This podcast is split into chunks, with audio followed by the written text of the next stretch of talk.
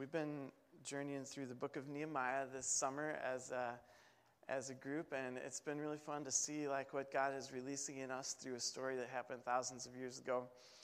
We've been uh, the last couple weeks we've been talking about the fact that Nehemiah he faced a ton of opposition in the great work that he was doing, both from outside enemies and from things that were happening within the community of believers. And this week we're going to see that that continues, but we're really going to focus on Nehemiah gives us in chapter 6 some insight, a picture of what it was that got him through all of that. All the stuff that was coming against him, how he was able to not give up and focus on what God had for him and go through it with courage. So, and again, I'm, I'm not trying to like hide anything. I'm not trying to hide like the main point for a big secret reveal later. The big point is that his courage came from his focus, the things that he was looking at, the things that he was focusing on fueled him with the courage and strength that he needed to overcome the opposition that he faced, okay?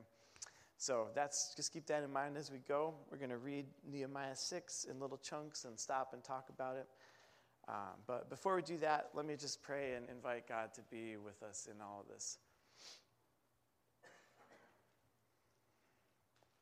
Father, thank you. Just thank you for this opportunity to share, and um, I want to share your words and your heart today. Holy Spirit, we invite you to speak to hearts. Take whatever words that you want to put emphasis on and speak them directly into the hearts of the people. My voice is just one man's voice, but your voice has power to change hearts. And so, Holy Spirit, I ask that you would work deep, that you would challenge us, that you would encourage us, that you would guide us and lead us. We welcome you into all that we're doing. We don't want to talk about you like you're somewhere else. You're here with us. We rest in you. And we thank you. We pray in Jesus' name. Amen. All right, so Nehemiah chapter 6, if you guys want to go ahead and turn there and follow along, let me read the first chunk of this for you. So, when word came to Sanballat, Tobiah, Geshem the Arab, and the rest of our enemies that I had rebuilt the wall and not a gap was left in it. Remember, chapter 4, we read that they built the wall up to half of its whole height before they finished it, but it was, it was all the way through and there were no gaps. Though up to that time I had not set the doors in the gates, Sanballat and Geshem sent me this message Come, let us meet together in one of the villages on the plain of Ono. But they were scheming to harm me.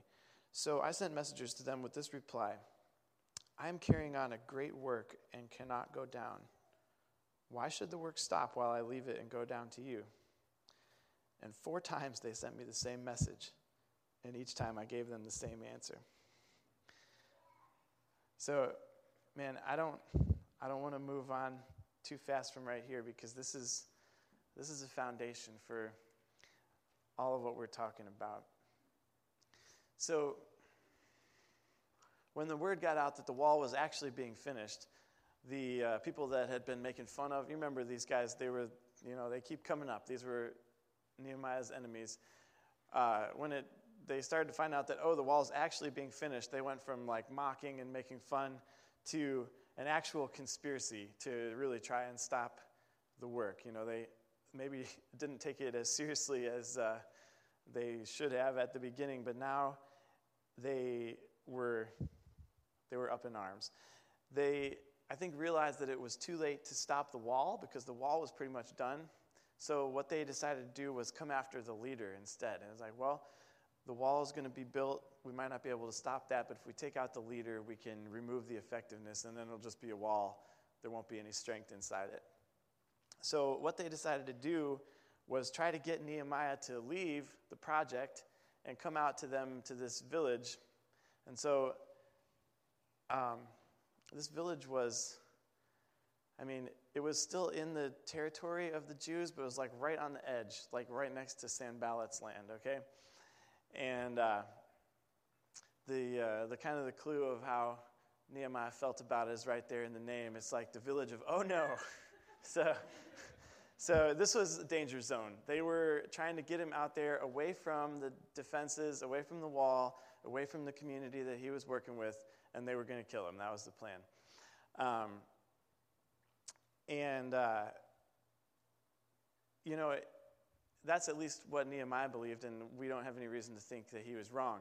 At the very least, it was a good ways away. It's like 20 miles. So at the very minimum, Nehemiah was going to be gone for three days, and there was, it was going to leave a leaderless project behind that didn't have much of anything going for it. But it was probably, they weren't just trying to get him out there for a meeting, okay? They were actually trying to hurt him. So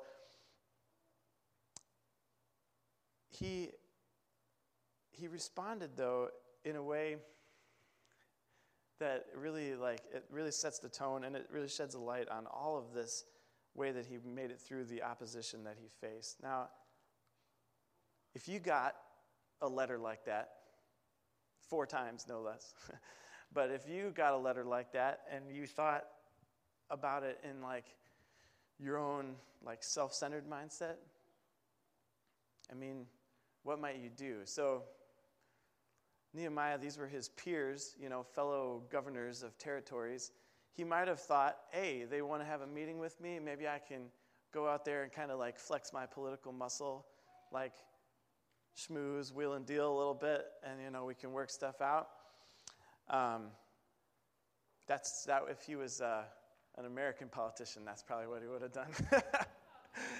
Maybe that was a little too far. I, I, I vocally uh, denounced your campaign, but now I'm going to, you know, endorse you so that I get a position later. Different political uh, corruption, but he could have done something like that. Could have tried a power play. He could have said, "Oh, hey, all my enemies are here in one space. Let's bring the army out there, and we'll just crush them, and then we won't have to worry about that." He could have just hid from the letter and pretended like it didn't happen. He could have ignored it, which maybe seems like a strong move, but maybe that would be like hiding, and that would be fear. And what he actually did was send them a message that it, it just, it's an amazing uh, example for us, and it's a challenge to us. And it was much better than just ignoring the problem. Listen to what he said in verse 3. I'm carrying on a great project or a great work and I cannot go down. Why should the work stop while I leave it and go down to you? You guys see where Nehemiah's focus was in that? He wasn't looking at himself, he wasn't looking at the danger. He was doing a great work. And it was his focus on the mission that God had put on his life and on the hand of God and the grace of God working on it that gave him the courage to respond to what was essentially a death threat in such an amazing way. The, the courage that he showed, it didn't come from like his own. I guess what I'm trying to say is that courage is not something that you're like either born with or not. Courage comes to you from the Lord as you as you as he like gives it to you and as you focus on the things that he's doing.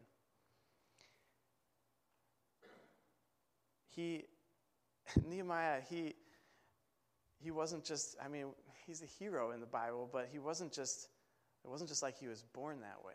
I want you guys to see that his focus on god's mission is what allowed him to step out in courage. Now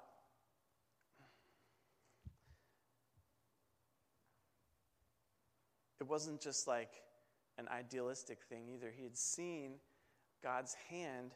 You know, we've been seeing this throughout the weeks as we go through. He had seen God's hand on this project from the very beginning.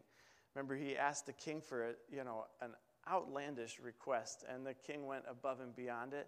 He could have gotten killed just for asking, but he didn't. He saw God's hand in getting them safely 800 miles back from Babylon to Jerusalem. He saw God's hand in the fact that the people who came with him, who really were just trying to go home, he didn't even tell them that they were going to build a wall. And they did it with him. It was all because of the gracious hand of God on him, and he recognized that. And because that's where he set his gaze and his focus, he was able to see that the words of his enemies were not the powerful, the source of definition or power in his life. So his focus on God was on God, and his focus was on the mission, and that gave him the courage to avoid what was at best a distraction and at worst extremely dangerous. Now, what it means for us, and man, this is this is a, like a hard thing to get up here and say because it's not even like a thing that I'm good at. But the question is if when distraction comes knocking on your door, are you able to say, I'm doing a great work? I can't go down to that. And that really challenges me because I think a lot of times I'm like consumed with distraction. I don't have my eyes on a great thing, and I don't feel like that. But I, I when I hear something like, like these strong statements that Nehemiah makes, it calls to something in me, and I want that. Does that do you guys does that resonate with you guys? Wouldn't it be amazing if something, if someone came to you with some trivial thing, that it would just roll right off you because you're like, I'm doing a great work here. I don't have time for this. There's something to that great mission. Nehemiah was in touch with something, a mission of God that unlocked something in him. And the same is true for us. Let me just tell you that if you won't put your hand to a great work, you'll always be susceptible to distraction.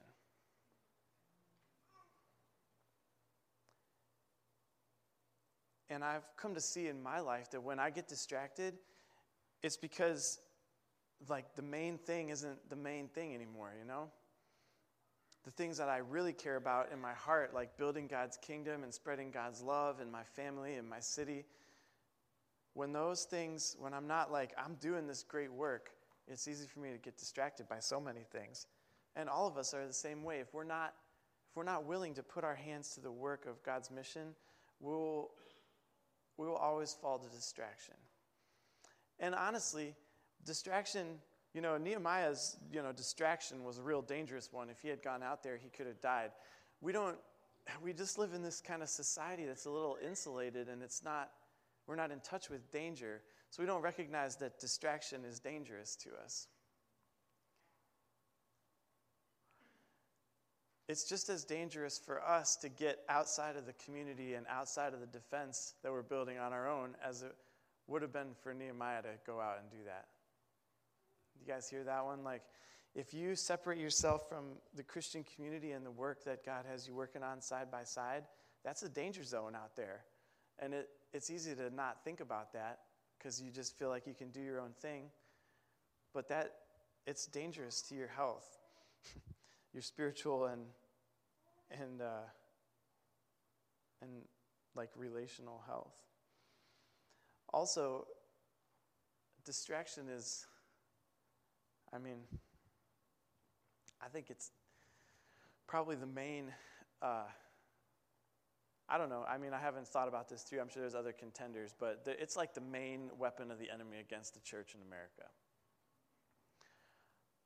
Um, if you could think of another one, let me know. But uh, the, we're just so distracted by so many things. Our culture is like built on distraction.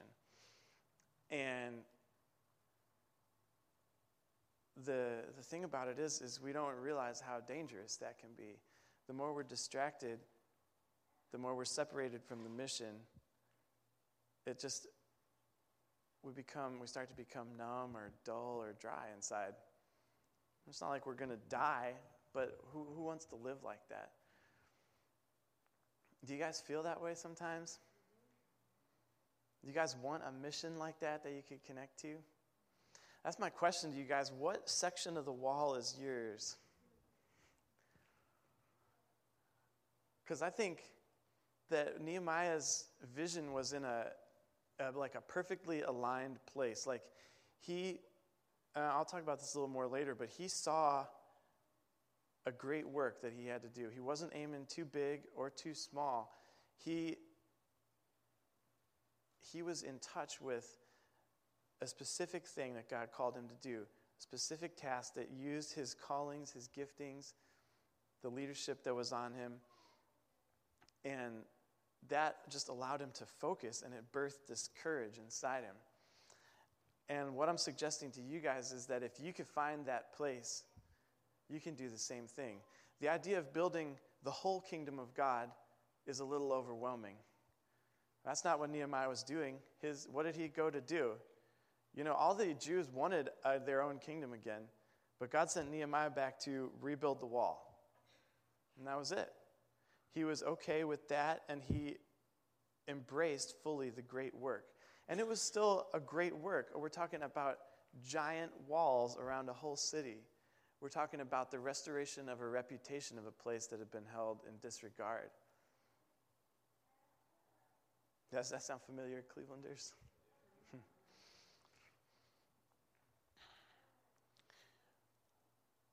so, what section of the wall is going to be yours? Where are your gifts and talents needed?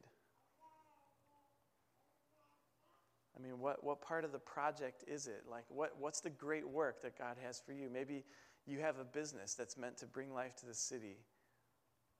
Maybe you have influence with people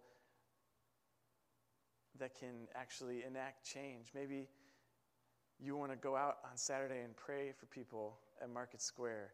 Maybe you serve here in the food pantry and you've been building relationship. It's like every step of things, and not just things that our church is doing, but things that the church in Cleveland is doing. It's all like a section of the wall as we learn to go side by side. If we can begin to see it as the great work that it is, bringing life to our city, I think that, you know, and hey, maybe God is calling you to be part of a work even bigger than that. I mean, you want to take on the whole state or the whole country. You know, like it's not just limited to what God is doing here, but He has a place in the wall somewhere for you, I promise. And if you if you don't find it, if you or if you refuse to put your hand to it, that's how you walk in a life of distraction that doesn't have a lot of power.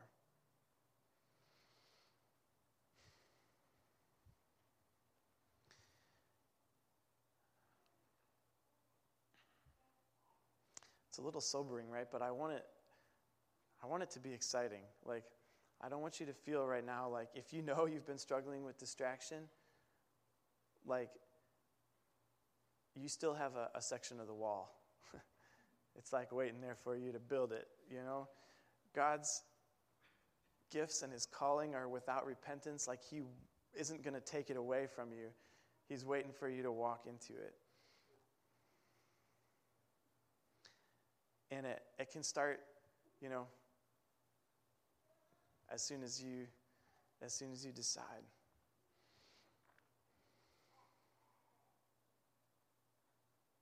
I almost feel like I should say a lot of that again. Like it's so important. It's so important. Distraction is a killer. It's a killer.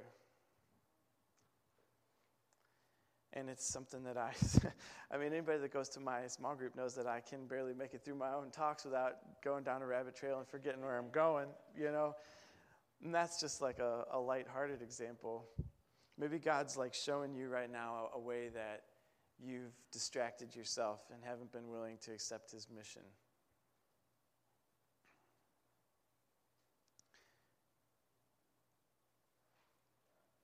I, um, I was talking to some friends yesterday about a way that I had uh, distracted myself for years, and that was through like video games. And I'm not talking just like play a little game on your phone while you're waiting for something. I'm talking about like a long, long time. I, it's no, uh, it's no joke to say that at least a thousand, probably multiple thousands of hours of my life were spent really wasted that way.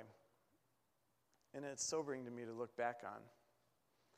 I wish I had that time back. You know that Nehemiah will get to this in later in the chapter. He finished the wall in 52 days. That's only like 1,200 hours. Um, 12 or 1300. Man. So, there's always the chance to build something with your life. And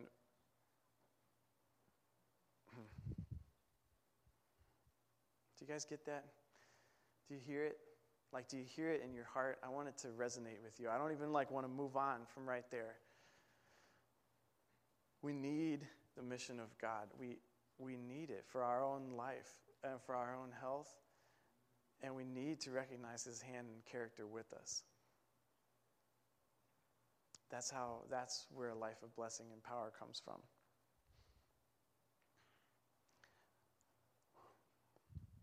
All right.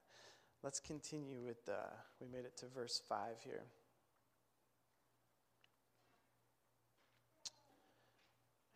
Uh, so he, they had sent him the same message four times, and he sent them the same answer.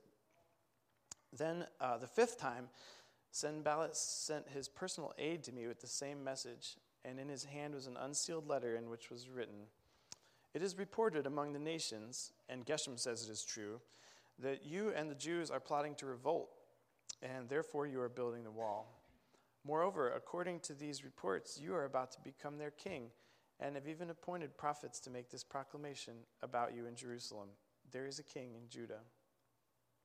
Now, this report will get back to the king. So come, let us confer together. And I sent him this reply, Nehemiah talking Nothing like what you're saying is happening. You're just making it up out of your head. They were all trying to frighten us, thinking their hands will get too weak for the work and it will not be completed. But I prayed, now strengthen my hands.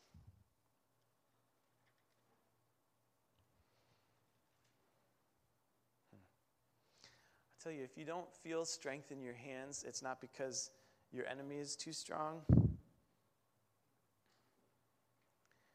It's not because the work is too great. It's because you're not connected to the source of the power. Only God can put the strength in your hands. And that's that realization for Nehemiah. Like he's showing us what his life was rooted on and built on. When he received this threat, I mean, this is a, you know, an unsealed letter, right? You know, like he sent that and he, with the implication that everyone else was reading it too. Just like all the open letters people post on Facebook and stuff, right? Open letter to this person. This is for everybody to read. And this was failing to assassinate Nehemiah literally. They were trying to assassinate his character, okay? And not just that, they, I mean, it was about trying to make Nehemiah seem small, trying to paint him as a rebel. Has anyone ever spoken those things over you guys? You're a rebel. You're not, uh, you're not good or clean enough to be in the church. Have you heard that one before? You're small. You're not able to accomplish what God's put in front of you. Have you heard that one? These are lies from the enemy. It's like, just like they were trying to get at Nehemiah, that's how the enemy comes at us too. And those are lies. I'm telling you right now, the strength in your hands is God's strength and no other strength. Also, they, they uh, maybe just kind of tossed the temptation in there for Nehemiah to expand the mission beyond what God had called him to. They just threw in the suggestion that, oh, maybe you're setting yourself up to be king and do a revolt.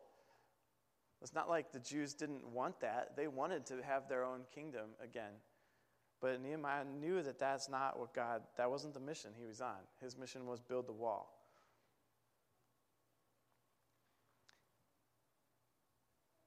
And so you can see how like the lies came in like that. But Nehemiah, whenever he when he heard those lies, he remembered the Lord. And he prayed. We've been seeing that throughout the weeks, right? I prayed to the God of heaven and this. You know, Nehemiah's personal prayers are interspersed through here. It's so wonderful to see what a life built on prayer can do. His focus was not like inward, and it wasn't even outward, it was like upward. He knew what God was doing, and he knew his part in it. Remember what he said in chapter 4 when the the first threat of attack came, and he stationed, you know, guys at the walls with spears, and he had them work with a sword in one hand and a trowel in the other hand. He said, Don't be afraid of them. Remember the Lord who is great and awesome, and fight for your brothers, your sons and your daughters, your wives and your homes. I literally can't read that verse without crying. I did it in the first service. I've read it like 20 times this week, and every time that calls to something deep in you, and at least in me, doesn't it? Remember the Lord great and awesome. That's how your hands can be strengthened. Remember the Lord great and awesome and fight. You know, whether or not you think that you're doing a great work, even if you just have a family, that's a great work in the kingdom of God. You know, you remember from the chapter where they were rebuilding the wall? They all rebuilt the wall like next to their house. There's something in that. Like they, they fought for their family. You know, whether they were, whatever their actual job was, perfume makers and goldsmiths, they fought for their family.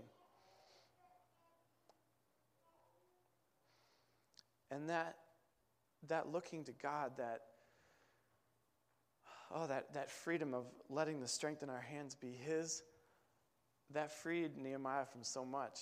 You see, that freedom from fear, he was able to keep on going and he wasn't bound or crippled by fear. It also freed him from the need to defend himself. He was able to, it just kind of like, I mean, this was a huge attack on his character. And he was able to just be like, You made that up, next. You know, he never had to defend himself. Jesus never defended himself. You know that? He stood before Pilate and he was silent. And probably people took that as a that he was guilty, but he didn't care. He didn't feel the need to defend himself. And a life centered on Jesus with his power.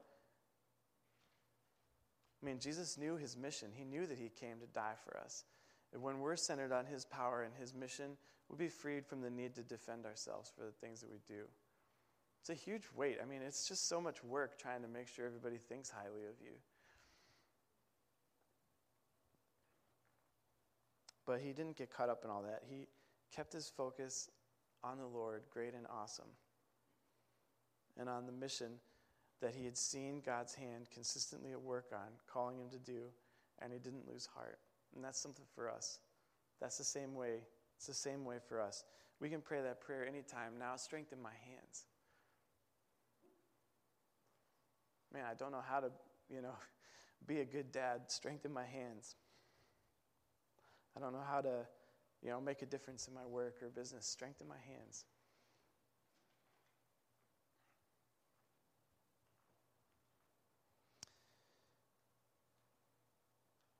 That's a, uh, that kind of response is, is like a, that's a life of wisdom.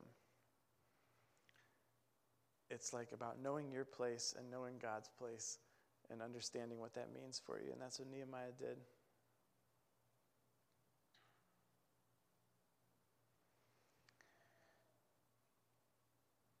the uh, his enemies got even a little sneakier from here.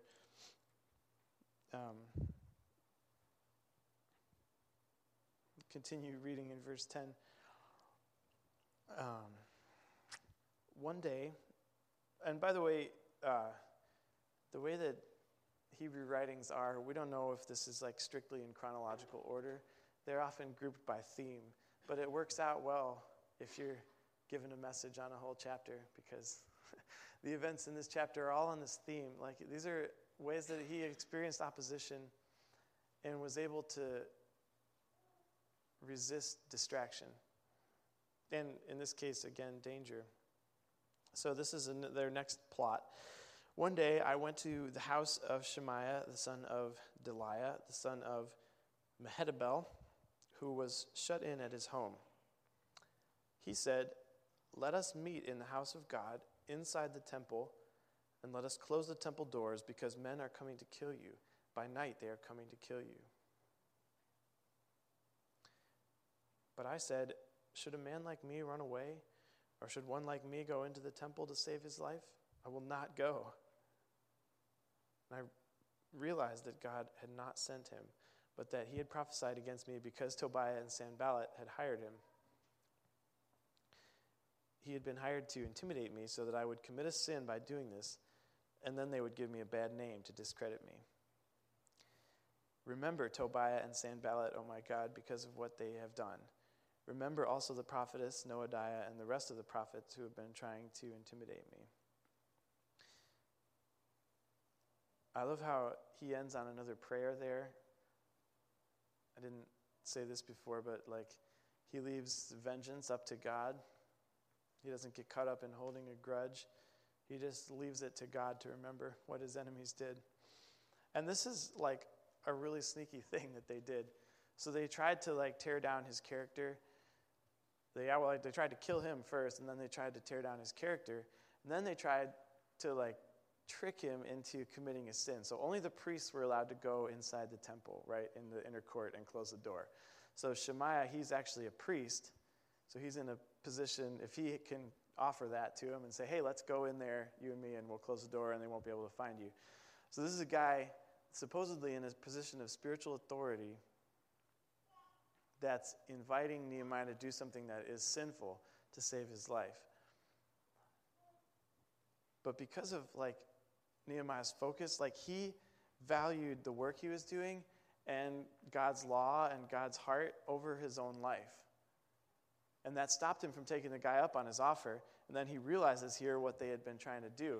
If they could get him to like sin publicly in such a way and also behave like a scaredy cat in front of everybody, then that could totally discredit the mission that he was on.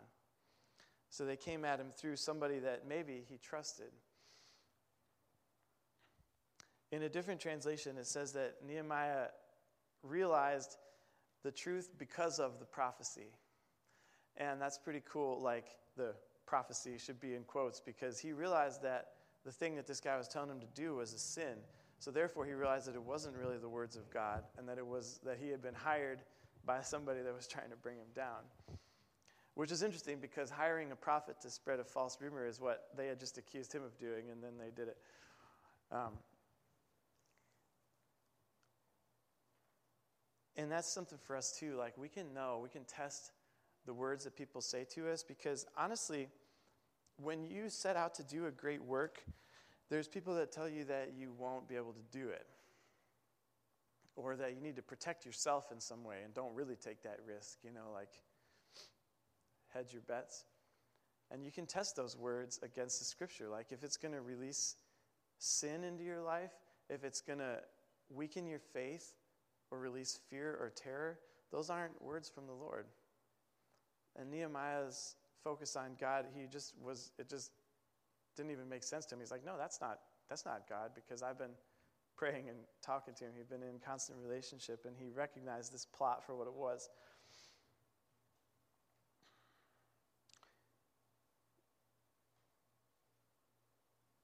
You know, it's always easier. Uh, it's always easier to give up or be like, you know, at this point, they pretty much built the whole wall. It was all set except for the doors. maybe he could have, like, hedged his bets and protected himself. It's always easier to, like, set your sights low and not try to do a great work. I mean, come on now. When the Cavs were down 3 1, Nobody, that's like, there was, I actually saw an article that said, this thing is on like, like a national sports site that said, statistically speaking, they might as well not have even bothered to get on the plane to go back to, you know, Oakland or San Francisco because it had never been done before. You know, it's so much easier for that. It would have been so much easier on that plane to just be like, all right, we're going to try hard and just get this over with quickly, you know. But I was reading another article that said like while they were on the plane, they were like watching film and like seeing some of like the things they missed and like and then one of I forget who it was that said it and they were just like man forget that. Let's do this you know? There was just like this moment that they had where they set themselves to a great work. And you know and that each step of the way each step closer they got to completing the great work failure would have been more crushing at that stage. Do you understand that? Like it gets sometimes harder and harder. But that perseverance that he had, like that's a that'll that'll preach, man. Basketball will preach sometimes. mm. You know, and that's just that's just what Nehemiah did there. He didn't give up. He didn't like, you know, hedge his bets or try to protect himself towards the end, figuring they could finish without him. He like kept his integrity and kept his character throughout. And um, you know, for us too, it, if we set out to do something great, then maybe we fail harder than we would have. But if we succeed, then that's where the truly great things come from. And we can, that's what God's kingdom is like, you know. If we realize that He's on our side. I'm not saying that God was on the Cavs side. Maybe, I mean, I'm not saying He wasn't either. All right, let's, uh, let's finish uh, the rest of these verses here. Nehemiah, man, he was a man of extreme focus. He, after all that talk of the you know opposition and stuff, just here's here's verse 15. So the wall was completed on the 25th of Elul in 52 days. Moving on, you know, he just like moves right on through it. When our enemies heard about this, all the surrounding nations were afraid and lost their self confidence because they realized that this work had been done with the help of our God. And that would be a nice place to just wrap it up and leave it, right? But even then, the opposition didn't stop. Also, in those days, the nobles of Judah were sending many letters to Tobiah, and replies from Tobiah kept coming to them. For many in Judah were under oath to him, since he was son in law to Shechaniah, son of Arah, and his son Jehohanan had married the daughter of Meshullam, son of Berechiah. Moreover, they kept reporting to me his good deeds and then telling him what I said, and Tobiah sent letters to intimidate me. Man, I love Nehemiah would have been a fun guy to meet. I mean, what a like what a just matter of fact statement. Hey, on such and such day we finished the wall after 52 days. That is, I mean, I don't know if Hebrew has exclamation points or whatever, but that that is unbelievable achievement. 52 days, you know the wall had been broken down for 150 years sitting there in just rubble. And because they set their mind to it, and it says in chapter 4 the people worked with all their heart, they rebuilt it in 52 days. That is a short time. Just to give you a perspective from, oh, I don't know, basketball, the Cavs' historic playoff run took 63 days. So, in less time than it took the Cavs to break only a 52 year old curse. Nehemiah undid 150 years worth of rubble with his people in 52 days. That doesn't just happen, but it also is a lesson for us that a great work doesn't have to take forever.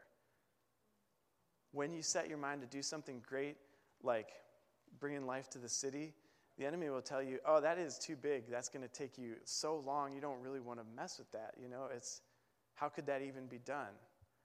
But, like, right here, this project, 52 days. Man, the city of Cleveland seems overwhelming to me. Liz and I got stuck in traffic, and we ended up driving down Broadway from 480 to East 55th the other day. And the things that we drove past, and that's not even the worst of it by a long shot. That seems overwhelming to me. But then I look here, and they build a 10 foot high wall and thick, like high and thick wall around a whole city in 52 days. That happened because it says the people worked at it with all their heart. It happened because they had focus on the mission, the great work of God that was in progress, and the loving hand of God that was on them to do it.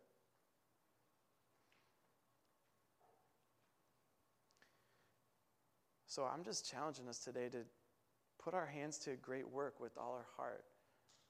It's really hard to do to like let your whole heart go for something. And it's so easy to be distracted. It's easy to be distracted. And like the victory that we need is not like a one time thing. I think that's why it doesn't end with just him finishing the wall, because victory is ongoing. We need to have that focus always, not just till we finish one thing. You know, there was this ongoing opposition. One of the guys that was building the wall with Nehemiah, Meshullam, his daughter married Tobiah's son or something like that. So there was like this, you know, this drama like power plays, you know, he was trying to get on the inside even after the wall was finished. And we still haven't seen the last of Tobiah. We'll see him later again as we read the book. But the victory that God wants to birth in us is an ongoing, continuing victory. That's why it's not like so important that they built the wall. It's so important that they focused on the hand of God and his work and his hand of love on their on their efforts. That's what like births a future of success. And the same is true for us. The work is not too great for the strength that can be put in our hands as we pray. It's not too great. Do you guys want it? I'm learning to want it. You know, sometimes it's easier to just be distracted. but I want it, and I, I want to see what God will do. I want to find out where my section of the wall is, and I want to build it.